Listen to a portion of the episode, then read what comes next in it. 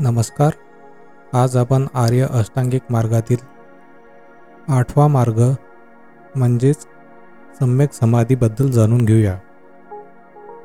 आपण जे काही कर्म करत आहोत ते एकाग्र चित्त होऊन करणे म्हणजेच सम्यक समाधी होय.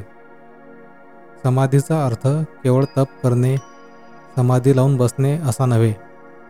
समाधी म्हणजे उत्तम कर्मावर एकाग्र चित्त होणे. चित्ताला अकुशल बाबीकडे भटकू न देणे. योग्य बाबीवर चित्त मन केंद्रित करणे. एकाग्र होऊन काम करणे. विशिष्ट कार्य करताना मनाला विचलित न होऊ देणे. भटकणे हा मनाचा गुणधर्म आहे. बालवयापासूनच आपण मनाला वाटेल तिकडे भटकू देतो. गंमत म्हणून मित्रांच्या संगतीने लहान वयातच लागलेल्या चुकीच्या सवयी विनाशाला कारणीभूत ठरतात. हेच भटकू देणे पुढे सवयच बनते. चांगल्या सुखद संवेदनांच्या मागे मन धावते. ते सुखद संवेदनांच्या मागे लागल्याने चंचल बनलेले असते. कारण आपण त्याला योग्य वयात लगाम लावलेली नसते. मन मोकळे बनलेले असते. त्याला एका जागेवर आणणे भटकू न देणे मनाला न भटकण्याची सवय लावणे स्थिर व एकाग्र होण्याची सवय लावणे यालाच सम्यक समाधी म्हणतात. विद्यार्थी हातात पुस्तक घेऊन बसला. परंतु चित्त सिनेमात मित्रमैत्रिणींवर खेळले असेल तर मन एकाग्र होणार नाही व एकाग्र झाले नाही म्हणजेच अभ्यास होणार नाही व नापास व्हावे लागेल.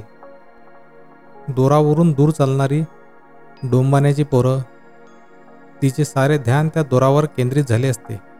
तिची एकाग्रता भंगली तर अपघात अटळ आहे. डॉक्टर ऑपरेशन करताना त्यांचे सारे लक्ष ऑपरेशनवरच असते. यालाच सम्यक समाधी असे म्हणतात. डॉक्टर आंबेडकरांनी सारे लक्ष दलित शोषितांच्या मुक्तीवर केंद्रित केले होते. सुखदुःखाची मान अवमानाची पर्वा केली नाही म्हणून ते यशस्वी झाले. ही समाधी होय.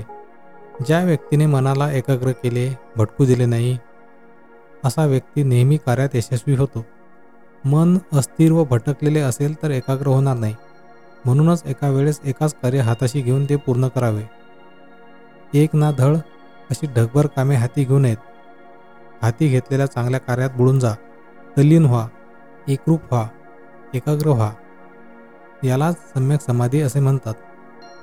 ड्रायव्हरची एकाग्रता भंगली की अपघात अटळ असतो. डॉक्टरची एकाग्रता नाही झाली की रोगी दगावणारच. बुद्ध धम्मात मनाची एकाग्रता साधण्यास विपश्यना आणि आनापान सती हे समाधीचे मार्ग आहेत. सम्यक समाधीनेच बुद्धाला दिव्य ज्ञान प्राप्त झाले.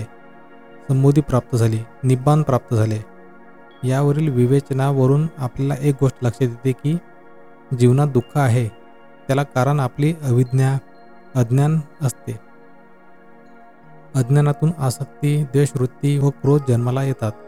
या प्रवृत्ती नष्ट करणे म्हणजे दुःखमुक्त होणे होय. या कुप्रवृत्ती लोभ द्वेष हेवा मत्सर घृणा तिरस्कार आसक्ती गर्व मनातून नष्ट झाल्याशिवाय जीवनात सुख मिळणार नाही. म्हणूनच बुद्ध धम्माच्या मार्गाने चालले की दुःखमुक्त होता येते. त्यासाठी बुद्धाची तत्वप्रणाली जीवनात रुजवणे आवश्यक आहे. मन शुद्ध निर्मळ विकाररहित असणे दुःख मुक्तीसाठी अत्यंत आवश्यक आहे.